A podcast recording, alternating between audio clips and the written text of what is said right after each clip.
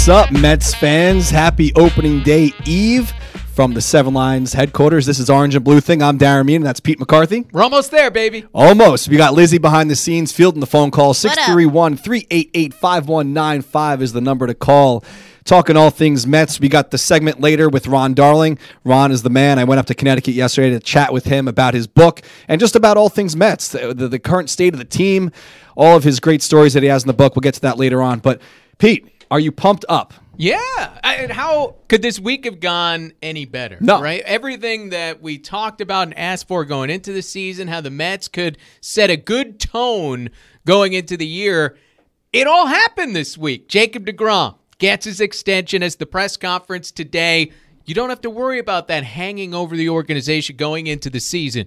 Pete Alonso, they make the call, a brave one, to put him on the opening day roster, not to manipulate his service time. We get into the pros and the cons. I think it's a huge pro, especially when they're trying to win now and they have a tough division to try to sort their way through. So the Mets making win now moves, getting everything in order ahead of opening day. And now it's just about the baseball. It's not about all the other crap that always seems to be circulating around this team, right? it's pretty rare that Mets fans are happy on back to back days, and thankfully the Mets put some smiles on a lot of faces. Some people are against it. Um, Martino is, is against uh, the whole move. He said he's sticking by, sticking to his gums, his gums, sticking to his guns about the Alonso move. Uh, did you think they were going to get this done? Were you surprised? I think in recent weeks, it sounded like they were really open to this and they started talking about Alonso like he was going to be on the roster. So at that point, I thought they were going to do it. But in the offseason, when they talked about it, we just haven't seen a team do this with a prospect in a long time. And now you have multiple teams doing this, the San Diego Padres as well. And the Padres are doing it with a young shortstop prospect in Fernando Tatis Jr. And that's the one where it's, well, you, the Padres really a win now team, and this is a guy who's going to be young when he hits free agency in his prime. That that could cost them a lot. I don't love it for the Padres, but for the Mets, it makes total sense. Yes, you could look at it as you're giving up one year of control for 12 days, but this year every game matters for the Mets, and we're talking about a 24 year old first baseman. When he becomes a free agent, he's going to be 30. Yeah. As we've seen in recent years, when you are over 30, especially as a position player, you're not making that big money. First basemen aren't making the big money that we saw in the past as the game leans younger and more athletic. So when you factor in all of these variables for the Mets, that's why it's the right decision. I don't think there's as much risk as there otherwise would be to do this with Pete Alonso. He's the right player and the right time to do this with and have him ready on opening day. Well, back in December, I don't know if this was from the winter meetings or not, but uh, Gelbs had asked Brodie if if um, Pete does do everything right down in spring training, do you think you could bring him up and have him join the roster for opening day? And he said yes, and he, he was he wasn't blowing smoke. He actually did what he said he was going to do, and and um, I'm very excited for Pete Alonso, and I think a lot of Mets fans are as well. And I think for Brodie, you know, this is something where he's putting his He's his walking work- the walk. Yeah, money where his mouth is, right? He's done that. Now it's going to be, well, can you win as many games as he has talked about and put this team into the playoffs? And that's something else. And, and he'll have less control over that situation. But he walked in, he wanted to make this team a winner. He made win now moves. Now we'll see what happens Yep, come yep, opening yep. day, but he took care of Jacob DeGrom. He's given Alonso a chance in the opening day roster. Uh, he has not been the same old, same old. That is for sure. And up to this point, I think he's backed up what he has talked about. the dynamic has definitely shifted in a positive in my eyes. So uh, let's also give a shout out to our friends at Mikkeller. As we always do here on Orange and Blue Thing, we are sipping a couple cocktails. Well, I actually am not. I'm faking the funk tonight. My throat's kind of shot. But Pete is uh, sipping on the. I'll step it up for the What is group. it? The Henry Hops? Henry Hops. The Henry Hops. I barely. I'm actually He's a great I'm- player in the 1830s. Oh, you really? Look at that. Look at that. You know your stuff. I feel like here. if you went on Baseball Reference, you could find someone who's nicknamed B- Henry Hops. I'm sure you could. And uh, if I was drinking, I did select the Hazy for You, which is a Imperial India uh, Pale Ale. An IPA uh, with Citra and Simcoe hops, which looks delicious. I will try it when I actually have a voice that lasts. Oh, Drew Drew uh, concurs behind the scenes. He gave me the little cheers. That's what he's on tonight. So if you want, head on over to MikkellerNYC.com. Click the little button on the top that says delivery. Scroll down, see all the different options that Mikkeller has to offer.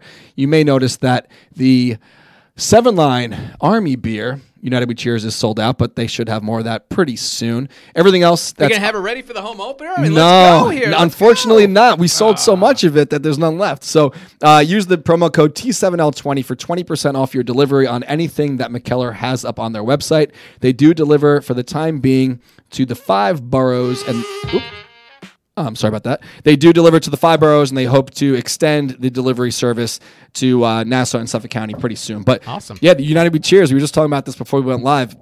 The first batch, we had that party, and we put a gi- ginormous dent in what the uh, the brewery had available. And when they put it up as the uh, beer here service, which is on Mikkeller's website, they blew through the rest of it. So the the first batch is gone. The second batch is brewing right now. And the good news is, if you're watching this and you happen to um, hit any local bars, we have selected. I think it's a dozen bars now that will be carrying the beer pretty soon. So United We Cheers will be available at the brewery and uh, on the Beer Here service on their website, and also some local bars. So stay tuned for that as soon as we uh, can announce the details. But I'm really excited about that. Good deal. Just Yeah. in time for opening day. Fire it up, baby. Absolutely fired up. Let's talk to let's talk to Sarah in Jackson, New Jersey. What's up, Sarah?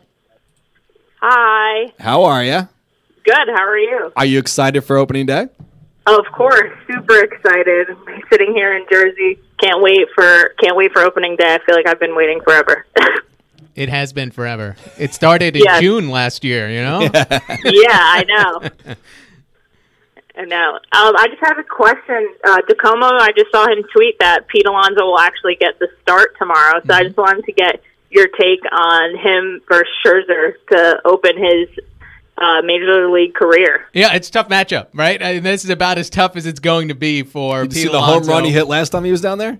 The Yes, last game well, was the Futures game. I was going to mention that, yeah, in the Futures game, and this is what I'll say for Alonso: The Futures game, what he did in spring training this year, it seems when he really needs to come up and have a big moment, have a big game, he's been able to do that. And he played his way onto this roster on opening day. He had to earn it with a big spring training, and he did that. So I wouldn't be surprised by anything uh, Alonso does tomorrow. Uh, he could go over three and strike out three times, and it, it doesn't mean he's a bust. And it's pretty tough against Max Scherzer, but he's had a, a penchant for coming up big in the big moments. You know, tomorrow's as big as it gets for Yeah, him, right? yeah. His major league debut. Yeah. I mean, e- even though I'm not heading down there, I've been checking the weather reports. It looks like it's going to be 56 and sunny for first pitch. I know Jackson, Jersey is not too far away from DC. You going to head down there or no? Nope. No? No, not. I won't be there. Uh, actually, I have a teenage sister who plays lacrosse, so I have to stay here to support her. But I'll be definitely watching. That's uh, a very nice TV. sister. All right, I Sarah. know. I told. I told her I can't miss the game though, so I'll be there a little late. awesome. Hopefully, it doesn't go into extras, huh? yeah. And no lacrosse. Hopefully. They have priorities. So that's good. All right, Sarah. exactly. Enjoy it all, Thank you so much. Have a good one, Sarah. You too. Bye. That's a good day. Speaking of games going late, we talked about this when I picked you up from the train just now. Mm-hmm. How about who makes the scheduling? Is it is it the, the teams? Is No. it the league? it's the league. Are you sure? Yes. So the Marlins have no say in that game next Wednesday being at six o'clock at Well, night. they might have some timing on the uh, some say on the timing of things, but it's mostly the league that does these things, and and this is something that you know they were trying to avoid a couple of years ago when they finished the CBA, playing these night games and then following it up with a day game, especially on the road. But as uh, I'm sure you're about to point out, Yeah. the Mets are going to play on Wednesday night. It's a six o'clock start, so they get an hour. oh wow, big deal. They're going to play 6 o'clock in Miami. So you figure that game ends 9 o'clock, shower up, bus, go to the airport, Still got to fly talk to to New press. York. Yeah. Yeah, when are you getting in? 1, 2 o'clock in the morning. That's if everything goes smoothly. And, And these guys are heading to the field at what eight nine in the morning. they're going to have to turn around and play at 1 o'clock the next day. Understand, they have the best traveling circumstances you could possibly have. The charter jets, the But look at- look go at Monday back, night. food, whatever it might be. But it, it's certainly not ideal, especially before a big day like the home opener. At the very least, I mean, DeGrom hopefully won't be there. adrenaline I mean, gets actually- through, and they get Friday off. But Who would be the home it's not opening ideal. starter? Actually, if I think about it, The home opener would be Game Six. yeah, uh, seven. They're playing three, three, three. Well, they have a day off. Do they have a day off in Washington? Yeah, I, I don't. but they're play, they're playing Thursday tomorrow. Uh-huh. They're playing Friday. uh, They're playing Saturday and Sunday. They got Friday off. Monday, Okay. Tuesday, Wednesday. So game six seven. games. So yeah, so you have five and one. So be the third starter. So you're looking at Wheeler. uh, Wheeler or Syndergaard. Okay. So granted, whoever is starting, they won't be in Miami the night before. They're going to fly home early. The starter usually the the starter yeah, pitcher usually they might doesn't be able to do that. Yeah, stick around for that late flight back from Miami. But, But, I think it's ridiculous. too. You know, Syndergaard pointed this out when he was complaining about the trip to Syracuse. Is that hey, why don't you let us go to New York? We can get our affairs in order. Is Yeah. how he put it. Yeah. and then you know go down to Washington and play. These guys aren't going to be in New York at all until the night of the home opener, basically. Yeah. You know, the, the the the night before the home opener. So like, how do- I I don't understand how guys do this, but how do you set anything up? If you have a wife, uh, she could set up an apartment, something like that. I'm sure the team is helpful. Yeah, but yeah. You spend a month and a half in spring training. How do What you, do you think about have the- a living place? Like you can't be storing milk in the fridge to make cereal in the morning. That's for sure. And yeah, they feed them at the ballpark. It's things you could do, but it's just uh, it it seems so rushed and wild. what did you think about the in. Syracuse trip? We know why they did it, but Yeah. di- did they have to have that game in Sarasota on Monday? Probably not. I They could have went a day early. I would say the players probably understood why they're going to Especially once they got there. and why that's a part of it. Yeah, And Noah's running around with the flag yesterday. Yeah, and uh, that was because he he's talked about this on social media when somebody called him out for his comments. Said, "Hey, I'm from Syracuse. You know, I, I don't particularly care for how you're talking about this. Did it in a nice way." And Syndergaard explained, "Look, it's nothing against Syracuse. It's just." You know, everything that we hear about keeping your body in top flight condition to be able to compete and play six months and not get hurt involves right getting your rest, Yeah, eating yeah, yeah. correctly, all these things. And this is something that's going to put a crimp in that right before the season starts. So uh, I understand. I, I think the Sarasota trip combined with Syracuse is what irritated these guys. And if they had just done, let's say it was a home game of Port St. Lucie, and then they shipped up to Syracuse, there wouldn't have been as much whining about it. I mean, I was looking, I was following on social media yesterday, and it seemed like the fans that went had a had a good time. They saw a lot of smiling faces. Nimmo obviously went the extra mile as he always does. I think he walked up to a reporter. I can't remember who caught it, but he walked up to a group of fans. and Says, "Anyone want a photo or an autograph?" Like he went over and, and yeah, went Laura the extra Albanese mile. of Newsday was awesome. The, the Awesome. Nimmo beat yesterday. He's unbelievable. And look, it, it's great. You know, the to own the team in Syracuse now. Yep. So they're trying to promote the fact that it's now a Mets team, and the best way to do that is to bring the Mets. And it's one day workout, and then you I go back it. into the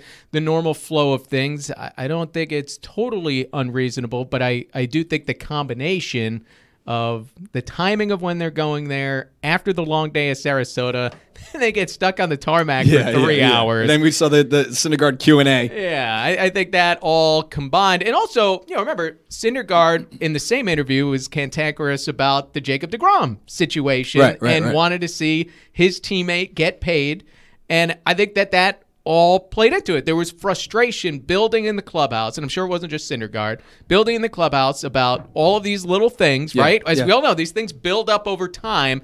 And he let it out. He vented. Good. But then the next day, DeGrom signing his contract.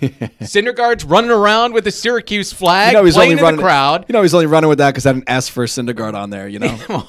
Whatever it is. But Alonso's in the starting lineup on opening day. And again, all of this crap is now behind them. right, right, right. And they can focus on the season beginning, and that's it. There's no other storyline at Right, the moment flowing around this team. And when was the last time you were really able to say that about the New York Mets? It's unbelievable. Let's hit the phones because we have we always love to hear from our Mets fans on the other side of the pond. What's up, Mark in England? How you doing? Hello, yeah, good evening or good afternoon or whatever it is where you are. Yeah, I'm um, I'm good. I'm looking forward to uh, opening day. I'm a bit like a kid on Christmas Eve, really. Seems uh, a long time since we last had Mets baseball. Um, I'll be watching tomorrow on the old uh, MLB TV. Now, what time is first pitch in England? Uh, first pitch in England will be 10 past 5 tomorrow, so I'll finish work at 4 o'clock, jump on the train, just get back in time 5 for the That's perfect. pitch. Yeah, you can't beat that. Yeah, it's good tomorrow, to be fair, most of the time. That's, in a weird way, spring training actually works better for us because all the games are in the day, which means they're all about 6 o'clock UK time, whereas when they revert to night baseball, they don't start till 10 past midnight, so I watch the uh, the weekend games and and the getaway games in the week are obviously tea time. I, I think I'm quite happy with the the moves we've made. I'm a bit reticent about the five year contract for De Degrom only because generally whenever we've made these type of moves, I was looking on the post today, and the other four haven't really. They've towards the end, particularly a picture 35. I'm a bit worried that he might have might be injured towards the end. But Well, what, what, I guess if you wait, then Degrom becomes a free agent in two years, and let's say those are good seasons. Now you're giving a five-year contract when he's 32 through 37. So I, I, the timing was right to do this, and I think Degrom was willing to do it. It's less than the Chris Sale contract. He signed for five years, 150 with the Red Sox, and Sale was throwing like 90 miles an hour at the end of last year, whereas Degrom was pitching at a Cy Young level.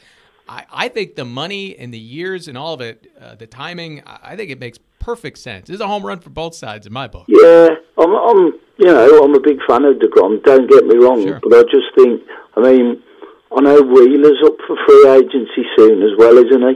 He's a younger pitcher, so more money for, you know, they're not going to have the money.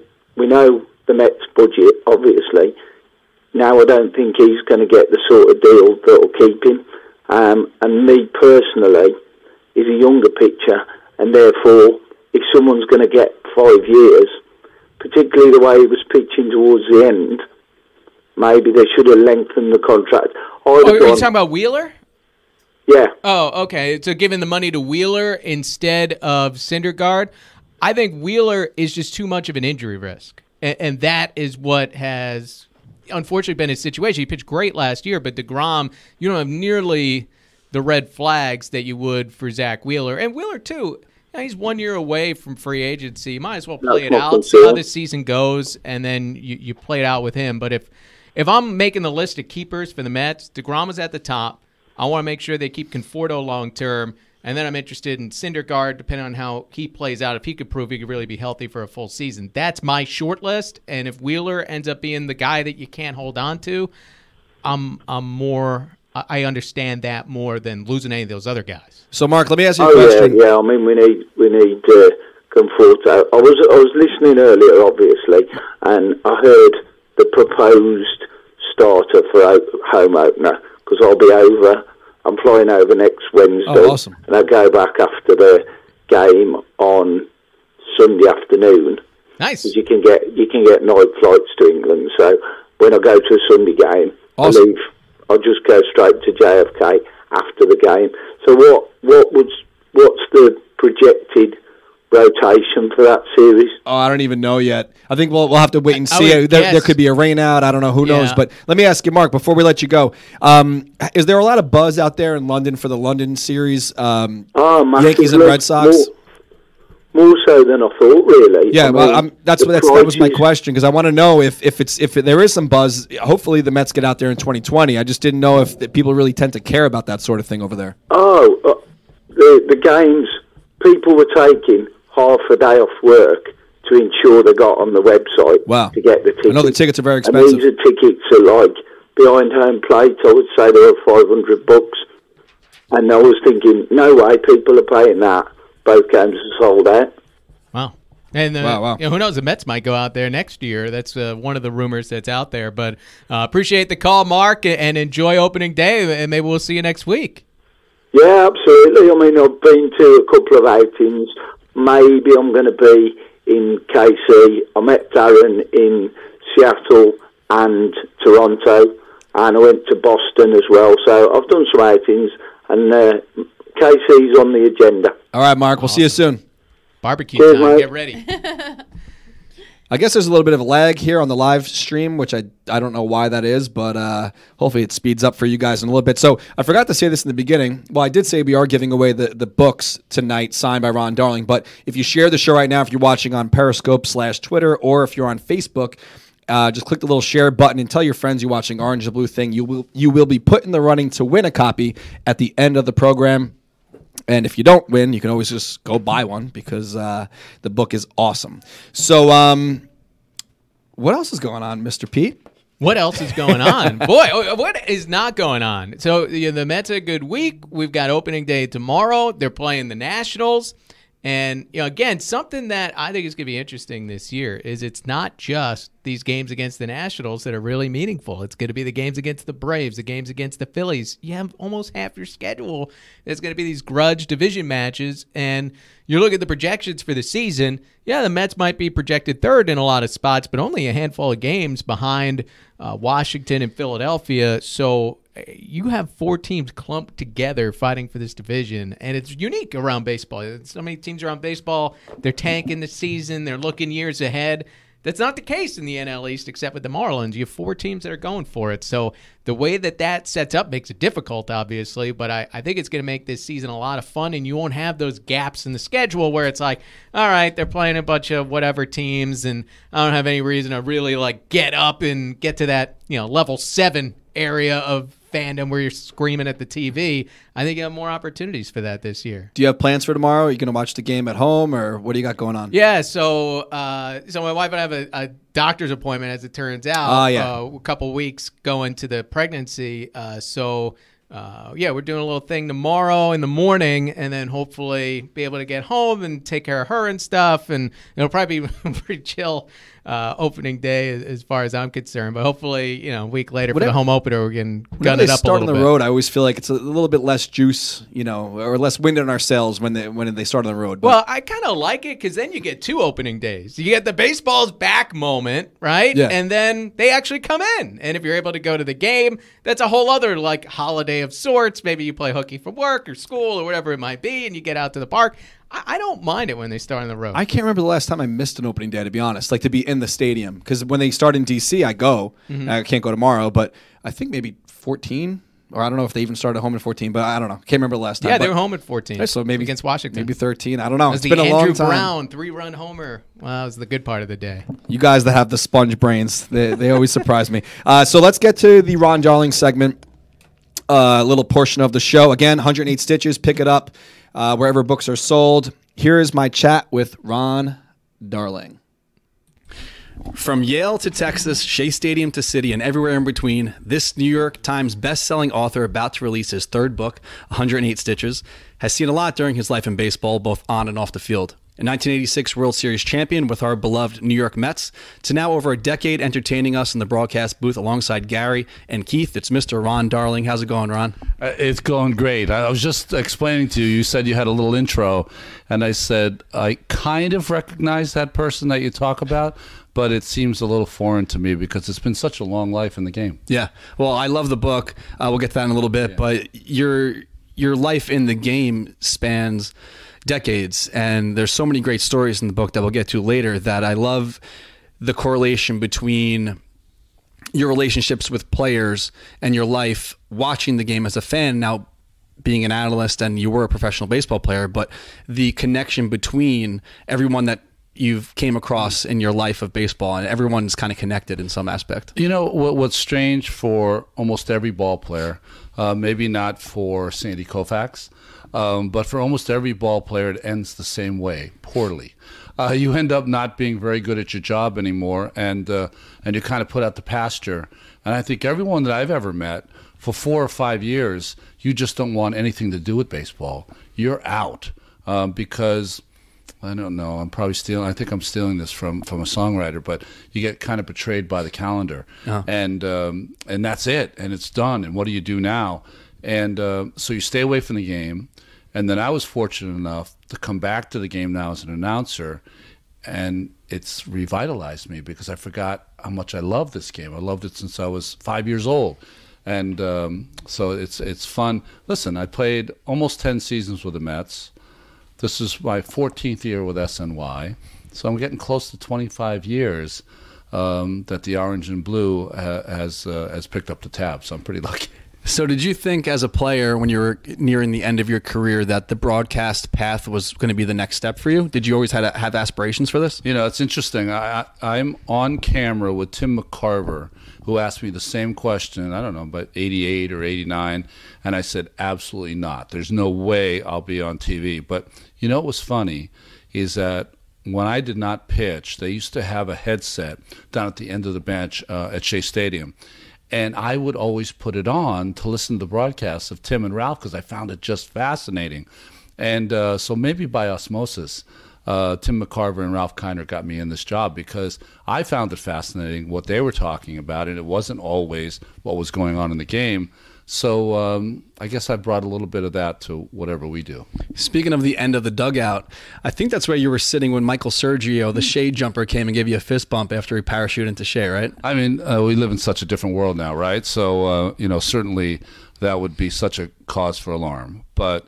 It was a little more innocent then, and for a Mets fan like Michael to decide he was going to do this, to tell his family to watch TV, and for him to time it in such a way, um, I, I think you know, given the times, it was one of the greatest things I, have ever seen happen. Forget about the flybys or the eagles or all that kind of stuff, uh, falconry. Uh, what Michael Sergio uh, did on that night um, will forever be no. I mean, I, there's no reason for me to have Michael Sergio in my brain. It'll be there forever. Right. Well, I was unbelievable. I, I, didn't really get to witness it. I was five in '86, so I haven't been uh, able to uh, really have that World Series uh, like feeling memory, besides yeah. you know 2015 unfortunately they didn't they didn't get it done but uh, Sergio actually I, have had some contact with him since I started the seven line and I think that he actually has some behind the scenes footage. So we might actually see something eventually come out. I think he's past like the, what is it the statute of limitations of getting in trouble again but I think there is some like behind the scenes footage that we might actually see creep out there I was, I was just thinking uh, boy if he had a GoPro. Yeah right. Days, right All right, so uh, you're back home. Um, spring training does it does it always feel as long as it seems? Uh, you're you, know, you get a couple days off now before the season kicks off. You know, I I love it. Um, uh, the broadcasts, you know, they're inversely related to a game. You know, when you watch a game, it kind of builds momentum until the end. You know, when it's the uh, the denouement, right? But for uh, spring training games, just the opposite like all the action, especially early, happens in the first three innings. All the players leave, and all the players that you don't know come into the game. So as far as doing a game, it's it's difficult. Um, but I, I like March in Port St. Lucie because my life is spent at airports and it's kind of a weird whirlwind. So in Port St. Lucie, people ask me all the time, "What did you do yesterday?" Nothing. Yeah, right, what did right. you do the day before? Nothing. What are you going to do tomorrow? Absolutely nothing. so um, I, I like that calm before kind of the storm of the season. Yeah, I liked the other day. Um, there was a, a, shot on SNY. It was showing the beach, and I said something on Twitter. You know, like the beach isn't really necessarily close to here. So if you're watching the broadcast, you might have this idea that spring training and the beach are connected, but they're not really that close. And I think Gary Apple said something to Keith about. Sorry, yeah. Uh, Gary Apple said something to Keith. Um, who wouldn't want to be down here at spring training? And Keith, there was a little bit of delay, and Keith goes, "You're asking me? I can give you a million reasons why I wouldn't want to be here." I know, and and I had said, I think on the broadcast before, um, I, I don't know if Wayne Randazzo was doing the game or Gary Apple, and Gary or Wayne had asked. I think it was me, Wayne actually. Yeah, yeah, kind of the same kind of question. And so, what do you think of the beach here? Well, I said false advertising. Yeah, yeah, oh yeah, that that was that yeah, was. So, um, um, those things tend to get us in trouble, so I should really uh, stop doing that. so uh, a lot of lot of action this offseason. Brodie came in, and um, the Mets were very active. At the end of the season last year, when we didn't know who the GM was going to be, there was some back pages that said you may have wanted to throw your hat in the ring. Um, was that a far fetched, um, you know, idea, or did you actually have aspirations of maybe becoming or trying out? I think I think it was a, a pretty far fetched idea. How it, came about is I was asked as I was preparing when I'm preparing for the Turner broadcast uh, in the postseason. I always meet with a half dozen reporters uh, usually local reporters, that we sit around and just uh, uh, shoot the breeze about what I think about going into the postseason. And my the question was, if you were asked to be a general manager, would you ever think about it? And I said, yeah, I would think about it. That's as simple as it right, was. Right, so. Right. Um, uh, it was interesting, and I, I, really have to thank a lot of the people who, who thought that that would be a good idea. Um, one, I don't know if they can pay me enough to work uh, the 24 uh, 7 kind of job. Um, but even more importantly, um, you know, I don't know if I have the talent to, to do it. Uh, simply, you know, to be able to combine uh, the, uh, people skills, which uh, I think I'm not great at. People skills with analytics, with baseball knowledge, with being able to uh, understand today's player. I think that's a, a real unique, amazing uh, uh, talent, and I think Brodie has it in spades. Well, you're talking about um, the the pay. I was actually surprised that a guy who's probably doing pretty all right with his commissions uh, as an agent would take what you would assume is a pay uh, cut for this gig. So, were you surprised that, that Brodie landed the job Um, or took it? Well, uh, maybe I was surprised that he took it. I, am not surprised that, that he landed it because he's, uh, you know, you meet him for five minutes, right? You're like, okay, where can I find a place for this guy? Right. He's just amazing. Um, so I'm not surprised he landed it. Uh, as far as taking it, I think it's um, I think it's admirable that a guy that is so good at what he does um, could play it safe and continue to do what he, what he does, but it um, challenged himself to really go outside the box and and put something else on his resume. And uh, you know, he's um, you know, I don't know his entire story, but I'm assuming he's probably been great at whatever he's done since he was a kid. So uh, it's safe to assume he's going to be good at this too. So we know that uh, the Mets just gave Jacob deGrom an extension. It actually happened as I was on my way here. um, I was going to ask you what the biggest move of the offseason was. Do you think that's it? Uh, no, I don't. I don't think that that's it. I, I think that um, the biggest move did not happen in acquisitions or on the field. I think the biggest move is that Brodie came in and he changed the conversation. I think that, in my opinion, the conversation um, started to get not started had been um, increasingly negative. I think, and uh, and I think that when Brodie came in, he had a, a unique perspective on what others thought of the New York Mets and the organization and and how it could button things up um, as far as uh, how other people view this I think great product right? And so I think it was that was the biggest story for me uh, of the off season as far as Jacob's concerned um, you know I, I hate to like talk about contracts or openly root for players to get contracts, but I will say that that in the back of my mind, I always wanted him to get paid because he's done nothing but been great from the second he's been here. He's been nothing but a great teammate. And then what he did last year was remarkable because I don't think there's any other pitcher in the game that would have taken that nonsense for six months and did not say a thing. He did not call out a teammate. He just put his nose to the grindstone and kept churning away. That was one of the most remarkable things I've ever seen a ball player do because, unlike other sports, it's every single day. And your accountability is on the line every single day. And um, uh, what a job he did. Well, I put up a poll asking the fans if they were optimistic that this was going to get done before opening day, and there was thousands of votes, and it was like seventy-five percent no. And even a couple days ago, um, Jacob came out and he said he wasn't too optimistic either that this was going to happen. Do you think that having a guy like Syndergaard talk to the press and say, you know, hopefully, what do you say? Something about, uh, I wish the fuss was over. Does that Pay him already. yeah, does that help? I mean, does, do, do, as a team, they probably don't want one of their star players to come out and, and back up their guy, but someone had to take the bullet, I guess. I was listening on Sports Talk Radio on the way here, and they were saying if there's a leader uh, on the team now, do you think it would be a Syndergaard? Like, who's who's the man? Well, um, I mean, one, Noah has a vested interest in uh, in Jacob getting paid. Um, I, I don't I don't think the people that talk the loudest are always the ones that lead. Um, I think what Noah said um, two two two things. One about paying Jacob. Everyone felt that way in the clubhouse. So I think he really um, said something that kind of you have to take notice if you're management and say, you know what, um, th- this guy is so dear to us that we we would like at least you know we'd like him to get uh, his due. Um, and then and then what he said about the Syracuse trip. Um, e- every ball player has always had negative feelings about whether it's going to Jackson, Mississippi, or or Tidewater, or Norfolk, or whatever. Um, but it's it's something that always has to be done, and um, it's a way to promote the game. It's a way to promote your organization. makes it's a way sense. to promote your brand. But that being said, every ball player throughout the history of the game has always felt exactly what how how Noah said. But I think the the most important thing that got this done, and I, apparently it was done in Sarasota, mm-hmm.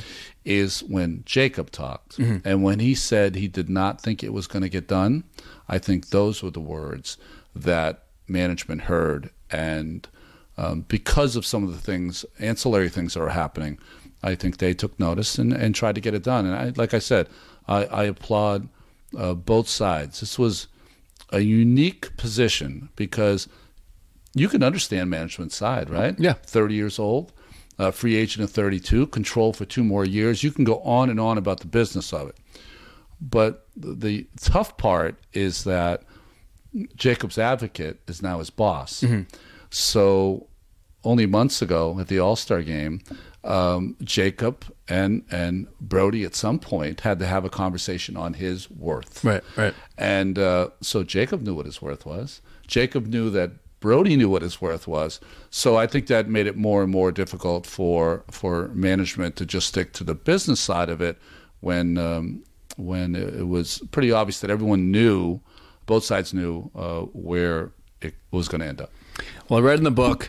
Um, I'm pretty sure it was your last day of camp in '82 or '83, and Don Zimmer had called you into the office, and he said, uh, "You know, you're not making the team, but next month, if we need a f- uh, fifth starter, you're the guy." And by the time it took you to drive from there to your hotel room, you were traded to the New York Mets. Um, so that feeling that you had of it, it, you were ecstatic that you may have been uh, getting the call soon. For a guy like Pete Alonso, who a lot of us probably didn't think the Mets were going to add him to the opening day lineup. It looks like he's got, they haven't really come out and said it yet, yeah. but it looks like that's going to happen. Did are you surprised by that? Well, um, one, if it does happen.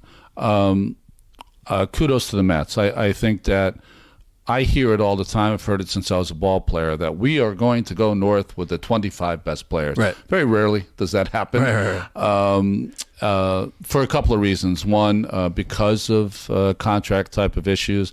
But secondly, sometimes the players you need against Washington might be different than the players you need for Miami mm-hmm. in the next series. So um, interchangeability of rosters from AAA, AA to the majors is probably more prevalent than it's ever been.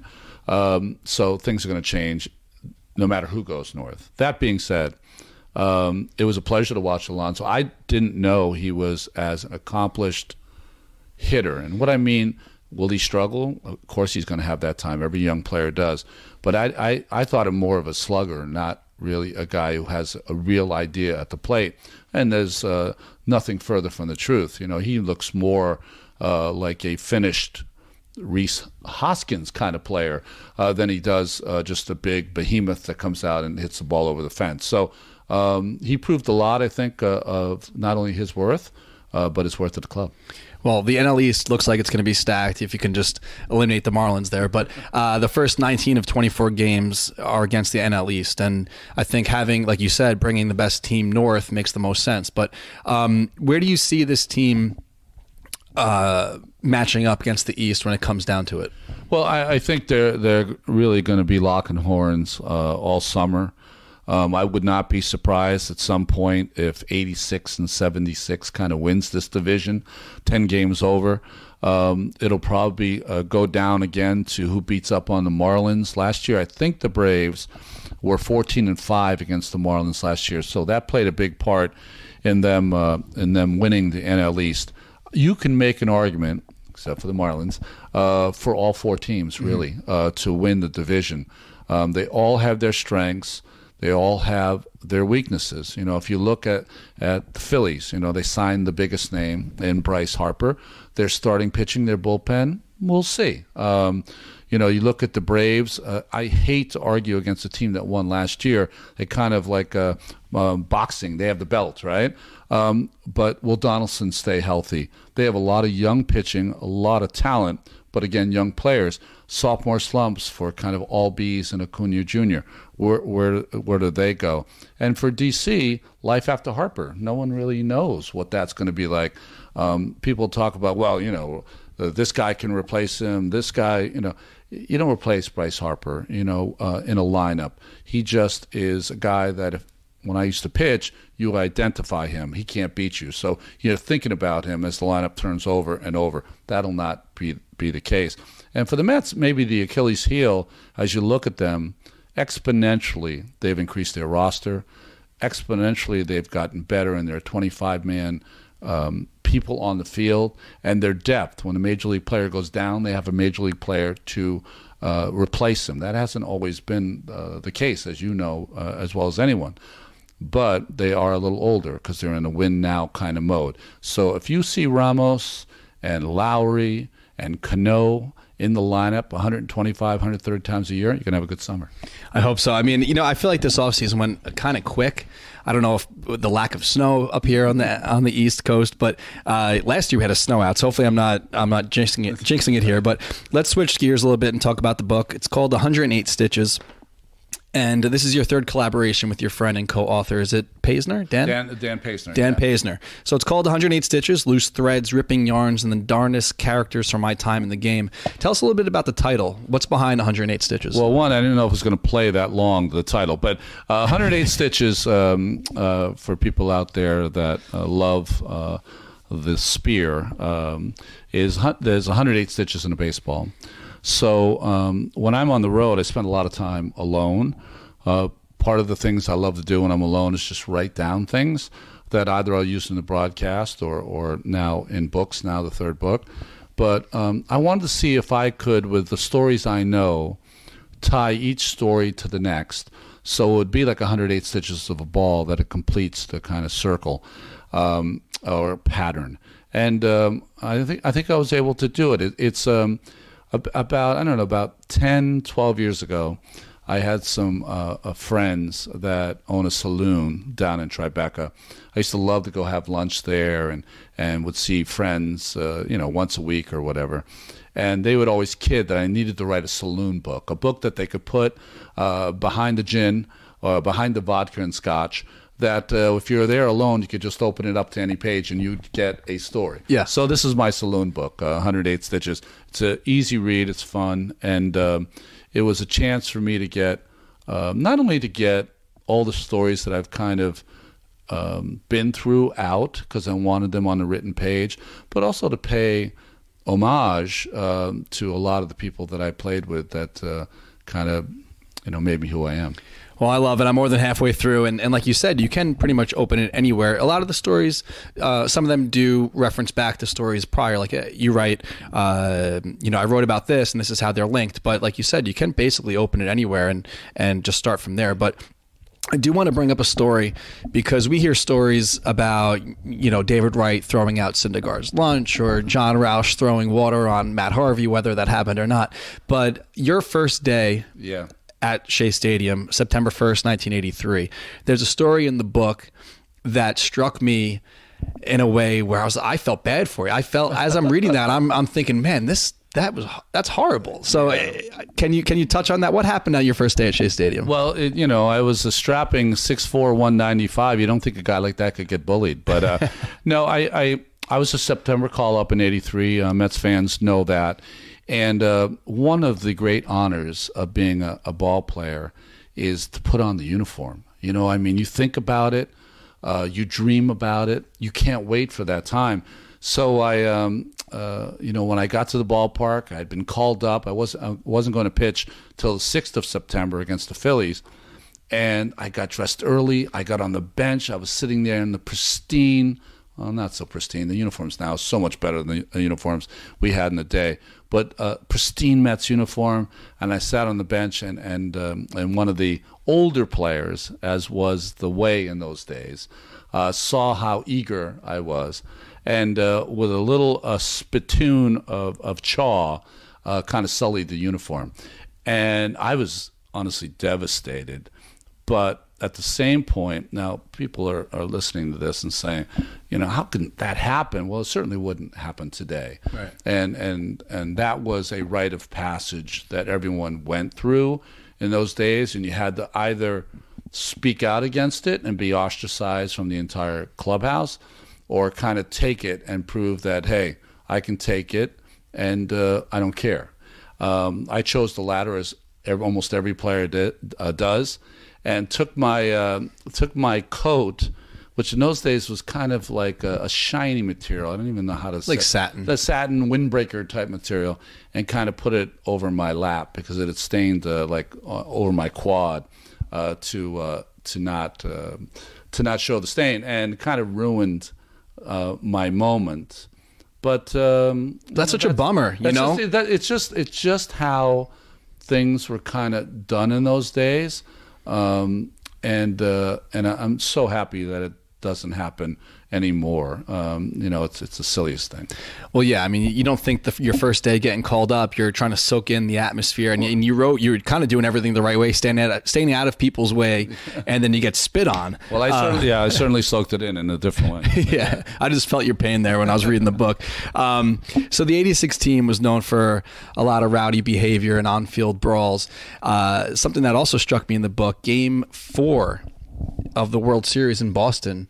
Uh, your wife at the time was mugged outside the stadium. Yeah, um, my my first wife. Um, That's crazy. Tony O'Reilly, who was an Irish model, um, we were going to buy my parents a, a television. Now, this is how long ago it was, folks. Um, in those days, uh, cash was king. So um, she had a lot of cash on her. The next day, we were going to go get a, a television for my parents. And um, and she was it was just taken out of her purse. She wasn't mugged. She was just you know they just lifted her wallet or whatever. But the best part of that story is that Kevin Mitchell, Yeah. who is the sweetest person, if you ever met him, sweetest person in the entire world, unless he doesn't like you. Right. You do not want to be on his bad side. And uh, and he went after, literally went into the local park, which is about I don't know, 100 yards away from Fenway Park, looking for the assailants or the people that had lifted um, my ex-wife's wallet. And uh, for that, I'm forever grateful. Did he get it back? Uh, he never got it back. Okay. Um, or at least he told me he never. got it back. but um, um, that was an, a nice gesture by Kevin. No one was hurt in it, but I didn't find out because I pitched game four until I got back to the room, and it tells you a lot about um, how, as as a ball player, you you think that what you're doing is the most important thing. You know, how is how's the world not stopping? Right. It's game four Right, of the World right. Series. And I remember getting back to the room because the, the there were two buses. One bus for the players, which was an hour and a half after the game. One bus for wives and family that would leave 15 minutes after the game. And I got back to the hotel room in Boston, Sheraton in Boston. I still stay there, and um, and uh, I walked into the room, and she was crying, and, and, and I said, "What happened?" And she told me the story, and uh, I thought that I was going to come in and really celebrate, you know, shutting out the Red Sox in Fenway Park, where I grew up, and um, and it's not that way. So um, it's uh, it, it was honestly it was interesting because after you know after we kind after I knew that she was not hurt and and uh, and everything was all right, it was like you know it should be this way. It's only two two. There's a lot more to go. So. Uh, um, but uh, um, I one thing I remember about that game, um, other than uh, that, was as soon as the game was done, I went seven innings. I think Roger and Jesse cleaned up, which was the, the norm in those days. And um, uh, after the game was uh, done, I was interviewed, you know, by the hundred reporters, whatever.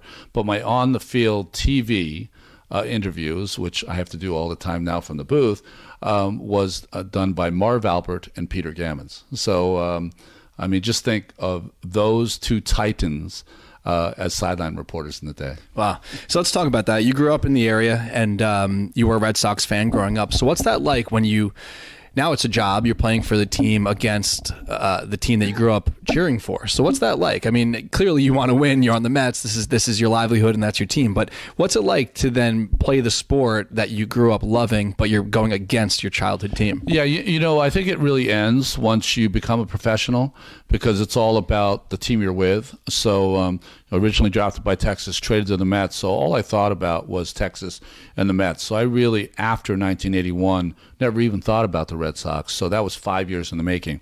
But my friends didn't forget. So, um, I was leaving 40, 50 tickets a game. And uh, I think, other than my mother, and I mean this. I, I think my brothers and my father uh, still wanted uh, the Red Sox to win. they wanted me to pitch well. Yeah. And I always thought after game one, I lost one nothing, that it was almost the best of both worlds for everyone I knew from Massachusetts because I pitched well, uh, but the Red Sox won the game. Right. So um, uh, it, it, it was strange. It was uh, you know throwing in the bullpen. Um, uh, I didn't feel right. Uh, I'd never been to Fenway Park or played there other than uh, I mean going to the park once when I was a kid because um, we just didn't have the money to go to ball games and um, um, it, it, was very strange. It was the only time before a game that I wasn't sure that I could handle all that was going on. Um, only time ever. Um, not there's a lot of times I did not perform well in games, but not because I ever felt any kind of pressure or whatever. That was the first time that I had really felt the kind of pressure on the field. It's got to be tough too for a family like let's say the d'Arnaud's that have two sons that are in the league. Like who do you who do you root for when they're going up against each other? But uh, I love in the book where not I don't think that you know on the show. Let's say we're we're, we're streaming on the internet. If I drop an f bomb or or yeah. a curse or whatever, it doesn't add to the show. But um, I like that in the book. I would sure like to do that on the broadcast. Yeah. I like in the book. It's written in a way where you are just sitting there talking with your buddy, and um, it's written in a way where I'm just kind of hearing you tell the story rather than it being something that I would hear on the broadcast. But what's it like to be so open and honest? Um, with the stories like we brought up about you know the the uniform um, where you're putting names to some of the stories yeah. where guys might get upset. You know, was, there's something to hear about, uh, you know, Elster's exploits, and you know, in the, today's climate, it might not have been as not accepted, but he may have gotten a little trouble for being as braggadocious as he was. So, what's it like putting names to these stories and you know putting it out there for the world to see? You know, I, am going to be 58 this year. Um, I find it liberating uh, just to to speak on um, some of the things that are just seem so silly. Uh, uh, now and, and don't make any sense. Um, as far as repercussions from uh, telling some stories that I find interesting. Um, we live in a very sensitive time, you know, and and I think uh, um, you can see that whether you're a social media person or just uh, I can see that with my own children, um, how, how, more sensitive they are than um, I was allowed to be as a kid. Um, so you know, listen, uh, if you read this entire book, you're going to love it and have fun with it. Um, is it going to pass every single smell test from every single person in the world? Certainly not. Um, but uh, you know that's part of part of writing stuff down. That uh, I'm a voracious reader. Maybe that's why I love to write things down. And uh, you know, it's it to me it's it's liberating. You know, the game I did about Game Seven where I came up short. Um, that was cathartic. You know, liberating to to talk about inability to come up big in a big moment and these are just um, they're they're little uh, what's um, uh, dirges, right? Is that is that the from the from the song? Um, uh, they're just little ditties about uh, my time in the game, and and if I did offend anyone, um, you know that's kind of how it goes. I, yeah. I, didn't mean to. I didn't mean to. So let's switch it up a little bit because I know that you're you're back on Twitter and you wrote a tweet recently and you said something. You know, to be completely honest, I'm back on here because I, you know, with the book coming out and then you're you're active and and that's just the way it goes. They asked me to when you're promoting. Yeah, yeah I mean, yeah. you got to do what you got to do. That's the day that you know. It's this, that's the era. so uh, I did ask uh, Twitter if they wanted to ask you some questions, Great. and I know that you saw a couple of them. So the first one here is from at Miss underscore Met. What was your experience like acting in Shallow Hal?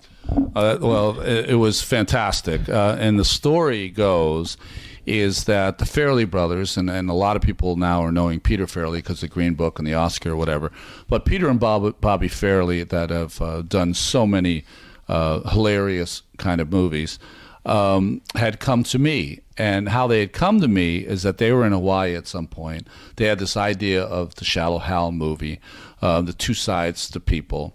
And uh, they had found selling coconuts and pineapples by the side of the road this Hawaiian kid. And the way their mind works is that this kid has got to be in our next movie. So they brought him in from Hawaii. He was in the movie, and they needed a kind of a counterpoint. If you've seen the movie Shallow Hal, yeah. so they needed a counterpoint, and they told me the discussion they had was, "Hey Bobby, do you know anybody Hawaiian?" Bobby said to Peter, I don't know anybody Hawaiian. Do you know anyone Hawaiian? and uh, finally, they came up with my name. So uh, I was called in from California, flew all night to, to Charlotte, North Carolina, stayed in my uh, trailer. Uh, like a big time actor um, until 11:30 that night. So I was there from 6:30 in the morning to 11:30 that night. Shot my scene, and th- one of the things I'll always remember uh, in my scene is is forgettable. Um, couldn't even come up with a Hawaiian accent, so they had to have the uh, the, the young kid dub my voice. So tells you what kind of actor I am. Keith's the actor uh, in our trio. Um, but uh, um, one of the things I'll always always remember is probably why the Farrelly Brothers have so many people that continue to do movies with them, is that when I was done my scene, because it was my first time ever being on on screen, which it's not totally true, but it was really my first kind of scene in a movie. The entire uh, um, craft services, um, camera people, uh, makeup artists, they all came on set and gave me a standing O. And they do that for anyone's first time on on That's great. uh, on camera, and that to me was the greatest part of the whole night. Well, you're in a couple other uh, movies after that as well, I think. Um, Mr. 3000. Yeah, I don't know if they were before or after. Again, all of them forgettable. But Your um, IMDb. Yeah, I. Uh, um, but I, I do get the royalty checks that are are amazing to go to the bank with. I think um, the last one I put in was, and I put them into my my son's account, who's three years old. Um, I think the last one was a whopping two dollars and thirty one cents. I don't even know what to do with them because they're laughable, but um, but certainly um, not laughable to everyone. So that's why I throw them in there. That's great. So uh, at Tyrone Hagens, uh, which was more impactful when you knew you made it as a major leaguer and when you knew it was over? Boy, um, I, I think when when it's over, it's more impactful because you don't know what the future is going to bring when you have that first start. You know, I came up uh, with much, I don't know, aplomb or acclaim that I was supposed to be one of their next line of, of you know, the certainly not in the talent of Syndergaard and deGrom and other, but I was considered like that. You know, this next pitcher that was going to help this pitching rich organization. But um, you know, when you're uh, when you're released, as I was, and released on my birthday, um, it, it, it's a strange thing, and, and for your fans, um, really quickly. So I, I was called into Tony La Russa's office. Tony was my manager, and he used to call me. His nickname for me was Load, and the reason he called me the Load is because um, some players are just a load. You know, they're just a pain in the ass. You know, to be around, they need this, need that.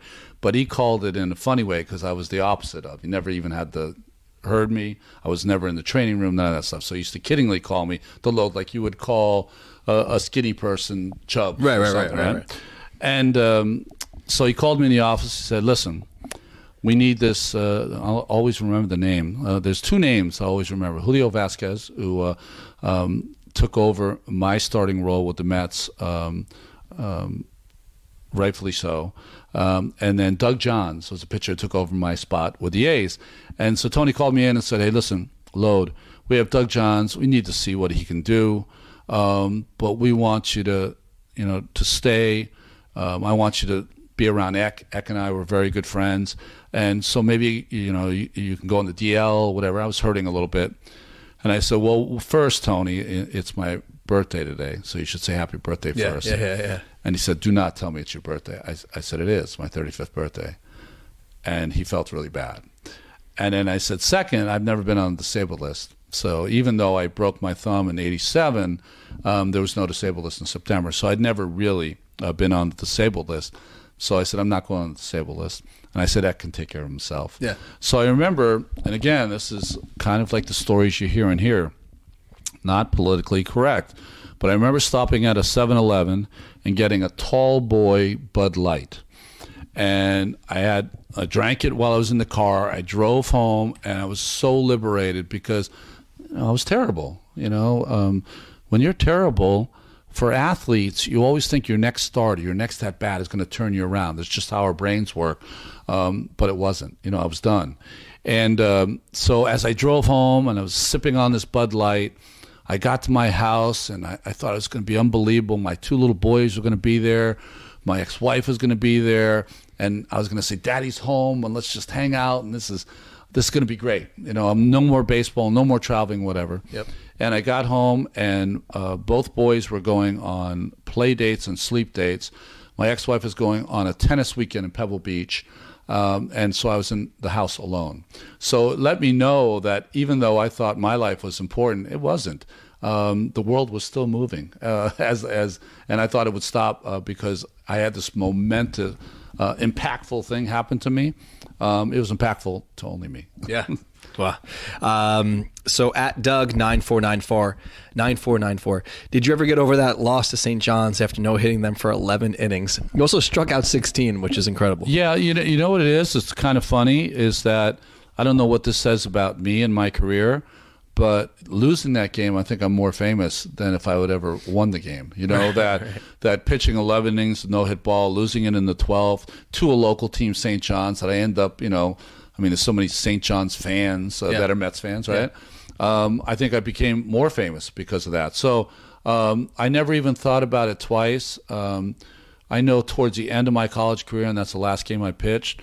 Um, it was um, it was a whirlwind because every time I pitched, there was 40 to 50 scouts, um, and it, it, was it was becoming uh, overbearing. Like I just couldn't take it uh, anymore because every start was this has got to be great. You got to be great today. You got to be great, and and it's hard to be that all the time. So um, I ended my college career with the greatest game I ever pitched. Um, whether it was as a little leaguer, although I didn't pitch, as a collegiate or even as a pro. It was the, the best game I ever pitched, and I'm known for losing it. Um, so that was against uh, Viola. Against Viola, I always tell Frank because we became friends after that that uh, I, I I got him a second round pick. He was going to go in the fourth or fifth round. I got him to the second round, but um, it was a, a, it was a fantastic game. And one thing that I'll never forget, and it really says a lot about St. John's family, the school, and their athletes, is that after I gave up the hit to Steve Scaffa, uh, who I believe was,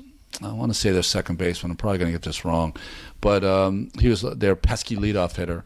Um, the entire St. John's team came out of the dugout and gave me a standing O. I don't think that's ever happened in college for an opposing player, but it shows a lot about their class. So you mentioned. Um, you know, being great on the mound or trying to be great on the mound. And uh, I put something. I retweeted something recently. It was a GIF of uh, Dwight Gooden, and you replied something that you were happy you were able to witness that every day and, and watch him. I think you were charting his pitches, maybe. I was, yeah. Um, so you wrote in the book too, where it's tough to watch Doc and then go out the next day. You, you're you're not Doc, you're you. So how hard is it as a as a starting pitcher? to follow a guy like a Doc or follow a guy like deGrom and try to maybe change your own repertoire uh, to try to match what they're doing rather than just doing your own thing. Yeah, I, I, I think um, you know it's, it's, pitching envy. You know that's really what it is, and uh, I think it was my immaturity as a pitcher. Even though Dwight was 19 and I was 22, 23, his maturity as a pitcher was so uh, better than mine.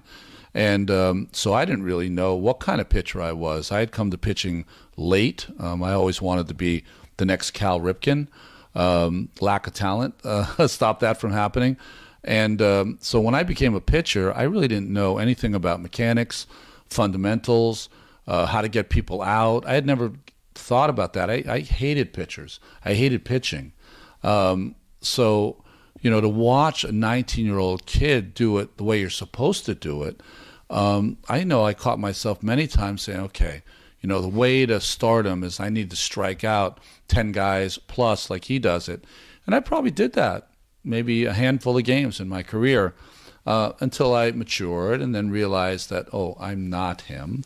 I'm never going to be him, but I'm, I could be a really good me. Like I need the best, do the best me. And uh, once that happened, then everything took off. And, and, and, and I never forget either that um, I was very fortunate. You know, I played in a time, which is very rare in Mets history, when the team was outstanding. Season after season after season. I never forget that was a big part of my success too. So you guys have such a, uh, it seems like such a great relationship in the booth. The three of you guys now over a decade. I think you said what is it, six, 16 years? That's 14 funny that you said it seems like. That's funny that you said. Well, because you know you never Yeah. know. I mean, Yeah. the- you know, you're on camera, you're talking to to the guys for hours and hours a day, and you mentioned something in the book about how um, when you're done with work, like you know, in the ninth inning, Keith might already be packing up his brief, briefcase. he wants to get the hell out of there, but um, you know. It- Watching the way you guys gel with each other, and I feel like every year gets a little bit better. Um, I watch a lot of baseball. I listen to broadcasts, and I think that the Mets radio booth and the and the baseball booth is some of the best or the best in baseball. Um, and luckily, we get to hear you. uh, Luckily and unluckily, when the Mets are out and we get to watch you in TBS, I think that that fans really love hearing a familiar voice. But um, the relationship that you guys have with each other, I feel like, is something very special. It's um, probably the most special relationship, other than with my three younger brothers, that I ever ever had in in my life. And I'm talking about relationship with, with two other dudes, right? And um, you know, when you look at it in a strange way, Keith and I have known each other for such a long time. But if you look at me and Gary, and you take out the sports, Gary and I are a lot alike, you know, and the kind of the ways we, uh, what, what has happened in our life. So, um, Keith and I were close when we were players, but the grind of being a player doesn't really allow you to have the. I shouldn't say that. Some guys are good at having really close friendships and playing. Um, I was never like that. I think there was. I had a real aloofness as a player, um, and that was just. Um, I could only do my job if I was totally invested in my job. I'm not invested in you or you or anyone else. I need to be invested in me. It's the only way I can make it work. So there was an aloofness uh, that I had as a player. So Keith and I never really got close because Keith didn't have that aloofness.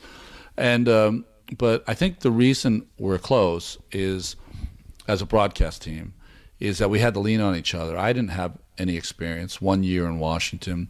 Keith had the most experience at TV, but had never done that number of games. And Gary's coming from radio, and radio and TV are really two uh, different kind of entities.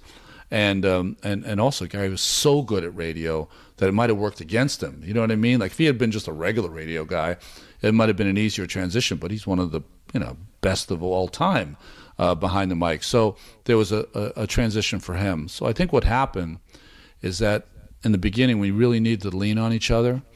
I also uh, credit the 2006 team because they were so good and gave us so many great moments that it allowed us to gel as a, as a broadcast. And then I think um, you know if it doesn't sound too uh, too strange, I mean I think we really do have an affirmation and love for each other because of um, you know when when it gets kind of naked up there and you start to go down a road and you're not sure where it's going to end up uh, they kind of direct you and uh, if gary's telling the story we kind of are there for him in case um, he falls backwards or, or whatever and um, i just think it's uh, um, it's one of the most unique relationships i've ever had um, uh, i think when we're at our best two, the, there's two kind, three kinds of broadcasts, right? It's a straightforward one. Uh, Johan Santana's no hitter. That's where we got to be on point, make sure we capture everything um, that that you have to capture in a moment like that. Uh, I think there's one when um, when it's a, a different kind of game or whatever, and maybe there's not a lot of action happening, so we break out into this kind of free form jazz where whoever is playing the instrument the best that night, kind of we let him roll. Um, we have that, and then on those certain seasons and certain games where um, all is lost, I think we're like the Larry Sanders show. Like we're we're a So you break out the, the baseball cards. yeah, like we're a broadcast that's making fun of a real broadcast. Yeah, yeah. Um, and um, we probably shouldn't do that, but it's I don't know. It seems to work for us.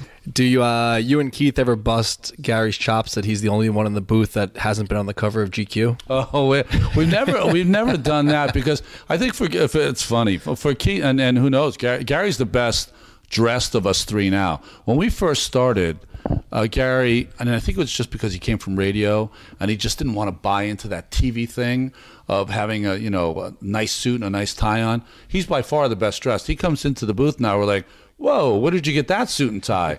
Um, and, and and Keith and I are like sloppily put it together right before uh, before the camera goes on. So he might end up on GQ at some point.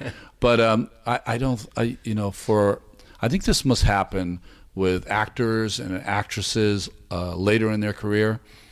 I'm asked every single day to sign pictures of me when I was 25 years old. When you're 58 years old and being compared to your 25 year old self, it kind of hurts your feelings, you know. So um, when you see your GQ covers, or I don't know if Keith feels this way, it's you're really proud. You're honored to be able to sign it but that person looks like my 31 year old son. It doesn't look like me. Someone in the comments actually asked if you still have the suit. Uh, probably not, right? Oh, there's a great story about that suit. So when I got there, there were two suits, and the Mets had a representative who came with me. I won't uh, name him, um, but came with me and was really uh, trying to make sure everything was taken care of. And the photographer, um, I can't remember his name now. I feel awful because he's one of the most amazing photographers of all time. Richard Avedon. Richard Avedon was a photographer. He, he's one of the greatest photographers of all time. So we got in the room, and as this Mets representative was kind of trying to direct Avedon to what to do with me, I think he got a little angry and there were two suits, and I think he was going to do like the Wall Street pinstripe suit, which really looked good, and I think it would look great on me, or this English tweed, which English tweed has nothing to do with my Hawaiian self, Hawaiian Chinese self. So he chose the English tweed, and I always think that I look frumpy and bad in that picture. But uh, no, I do not have the suit. I thought it looked pretty sharp. So um, I want to take another one from the book. I don't want to give too much away because I think the book's fantastic, but something that was in the same chap, the same um, yeah chapter about the booth. It's a story from you and Keith after a game in Philadelphia in an elevator. Can you maybe end it with that one because that's a funny one. I was um, I was cracking up on the couch reading this thing. Yeah, it's uh, when when you read it, um, you'll you'll you'll understand what it is. You know, I, we kiddingly say, you know, I'm Keith Hernandez and you're not when you read the story, you'll understand that that is absolutely 100% true. So the story, uh, uh, it started, I don't know if I started, uh, can't remember now if I started uh, this way, but Keith and I, we we talked about before. We very rarely have a glass of wine after a game, whatever. Or Gary, we do it maybe three, four times a year because of, uh, you know, we've been in the booth for four hours together or more. Um, but this one time, Keith and I said, "You want to have a glass of wine?" Yeah. So we go in, and this uh, young boy comes in and wants uh, an autograph, and this is how it started. So Keith, who is w- w- young man, what are you doing in a bar? Where are your parents? Bring your parents in. I want to talk to them. So that's how it started. We had a, a glass of wine or two, and then we got in the elevator. Ding! The door opens, and there's these two guys that I think are about my age now, maybe a little younger, uh, 50 years old ish and one of them has a Reyes jersey, one of them has a Wright jersey. So it's 06, 07, 08, whatever. And um, and Keith gets on, and he looks at them, and he says, "What is wrong with you two? like, how old are you two? And you're wearing a jersey." I mean, that that, that is the the strangest thing I've ever seen. I'm saving the language. Yeah. So he does that. The guys are in the back of the elevator. Keith and I are in the front and ding, the door opens and it's Keith's floor, but not my floor. Keith gets out, and I'm still standing with these two guys. I have not said a word, and I am appalled that it even happened, this, this incident. And one guy turns to the other, and I could hear him, and he goes, that was awesome. um, so I, I, guess what, what I take from that story is that Keith is the only person, he's such an original talent, He's such an original person, uh, such an original man. But he is the only person I've ever met in my life that Mets fans can, if he signs an autograph and is sweet and kind to them, they love it. And if he's not as sweet and kind, they might love it more. That's unbelievable. So, 108 Stitches by Ron Darling Get it anywhere books are sold uh, April 2nd. Yes. Uh, order that online, basically anywhere. Ron, I'm really looking forward to this season. Hopefully, the Mets can get it done, and I thank you for your time. Darren, thank you for making the trek trek up here. I really appreciate it. Um, you guys do great stuff. You know what you're doing, and uh, and I know you serve. Um, you know, there's a real democracy to what you do, and and um, and all of the Mets fans that come en masse, whether it's at home or on the road. And uh, I know um, certainly you've heard from players um, that I know they really appreciate it. Well, thank you. I appreciate that, Ron. Thank you. Cool. That was such a thrill. And uh, I apologize to the people watching live. I think there was a little bit of a lag there, but it is what it is. That's the nature of the beast when you have a live streaming show here on the internet. But Pete, um, I was reading the comments, and uh, thank you all that watched live for the uh, yeah. The by feedback. the way, uh, that was your first ever long yeah. form interview. You'd never know it. Thank you, Pete. I mean, you're you're a seasoned vet. You're a pro. This is kind of just kind of just jumped right in. And to be honest, you know, I I've had opportunities to do live, not live, but longer format interviews, and I didn't really have the confidence to do it. But I've met Ron on numerous occasions, and I felt if I was going to do it with anyone as a first, he'd be a good guy to, to have. Well, you um, got some great stories out of him. Great stories, and he was just so welcoming to to invite me into his home and and to sit down in, in, in his basement and just chat. Like we were saying you actually mentioned it. I wasn't sure how much time I was going to get because when I was with Brodie, we were like on the clock. I was constantly looking at my phone down in Port St. Lucie. I had 10 minutes with him. And uh, you brought up a good point. If he's going to invite you to your house, he's not going to keep you there for 10 minutes. Yeah, he's going to hang out a little bit and, and have some fun stories. And yes, Keith Hernandez plays by different rules than everybody else. I think uh, we've seen that. Uh, but uh, no, that was that was phenomenal from him. You know, pitching against his childhood team in '86, and you know having those moments that you know to some lived up to it and some starts yeah, did not. Yeah, yeah. Uh, all those things were uh, were pretty cool. The end of his career and you know going home and, and even said that was, that, that was you know, oh lots of time with the family and then everybody's doing their own thing. I wasn't sure how to answer what what to come back with that. I was like, oh, I just kind of went to the next question. You know, I wasn't really prepared for him to to go as deep as he did on some of the answers, but I think it went pretty well. But uh, again, 108 stitches. We're giving away two copies right now. Retweet right now if you're watching on Periscope uh, slash Twitter. Press the share button if you're watching on Facebook. You can pick up the book if you don't win tonight on April 2nd, wherever books are sold. And listen, you got the home opener on April 4th that next day, that Friday, the Mets aren't playing, so you got an open day. And Ron Darling's going to be making some trips. He's going to be in Manhattan at 1 o'clock at the Barnes and Noble at 5th Avenue and 46th Street. We'll sign your book, hang out with you there.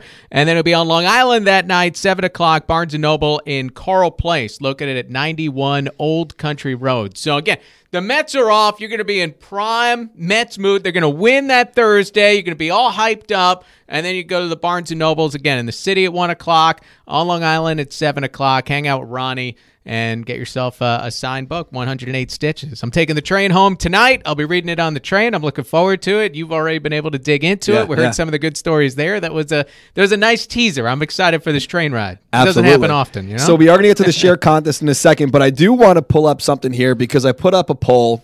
It is prediction time, uh, Mr. McCarthy. Uh-oh. So we are going to talk about wins. And although everyone, you know, if, if, you're super optimistic, you're probably going to have a high number here. And uh, people think with their heart more what is it? Their heart more than their gut, or their heart more than their their brain. But um, I think the heart and the gut are related, even if they're different organs. If you had to put uh, a number right now on wins, what would you say?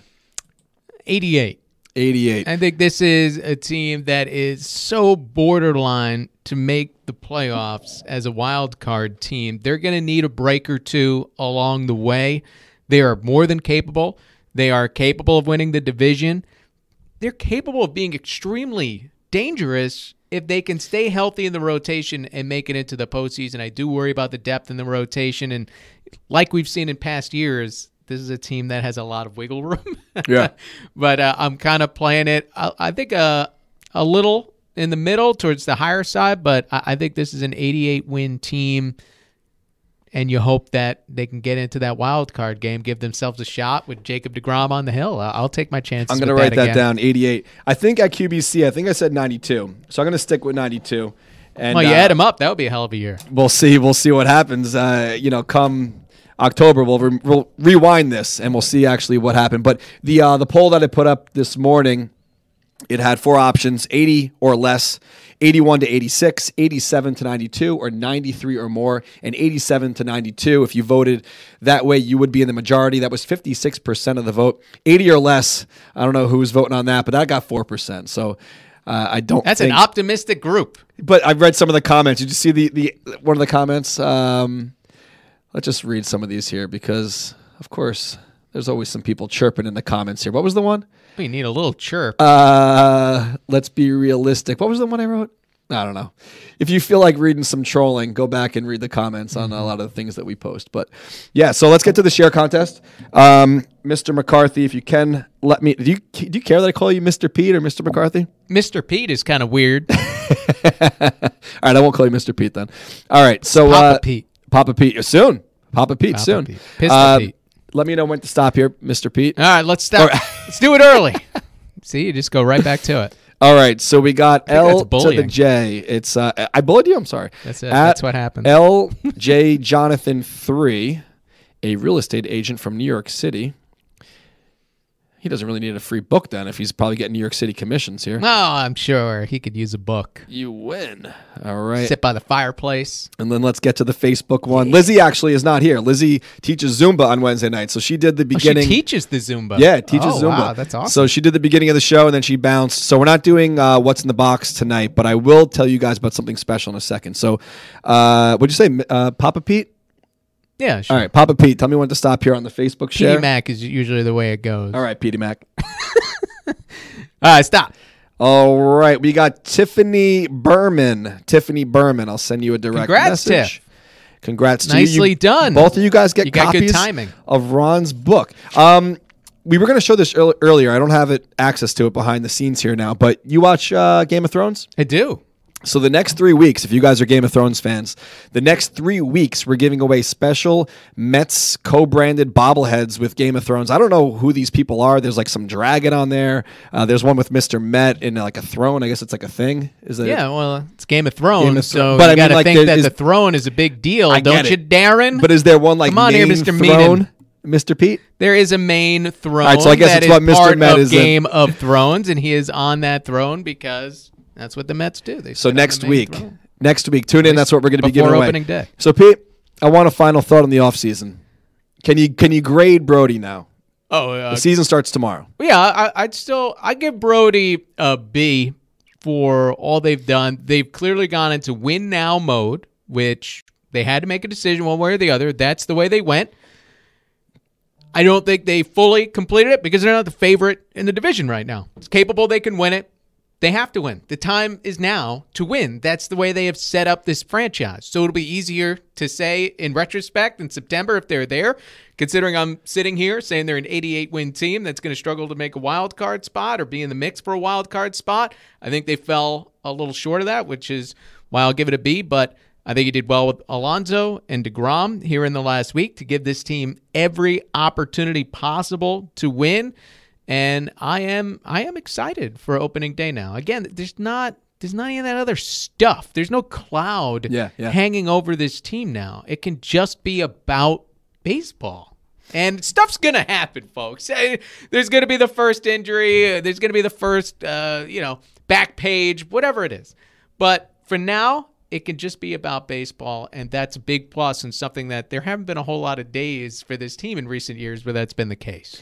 So let's end it on that. If you're hitting the game tomorrow, have fun, cheer extra loud for me and everyone else that can't be down there. It's going to be a good day. Hopefully, deGrom notches the first W of the season. Let's get some homers off. Scherzer. Let's do it. Wilson Ramos making his Mets debut. Come on, let's have a little fun tomorrow. Robinson Cano in the Mets uniform. Spring training's nice, but we all say, oh, in his Mets debut, he did this, the first spring training game of the year. Eh, it doesn't count for anything. It- tomorrow is the debut, the first time really seeing these guys, and uh, be a be a lot of fun along the way. And and deGrom too. Every deGrom start is a, is a win. Hopefully they could score.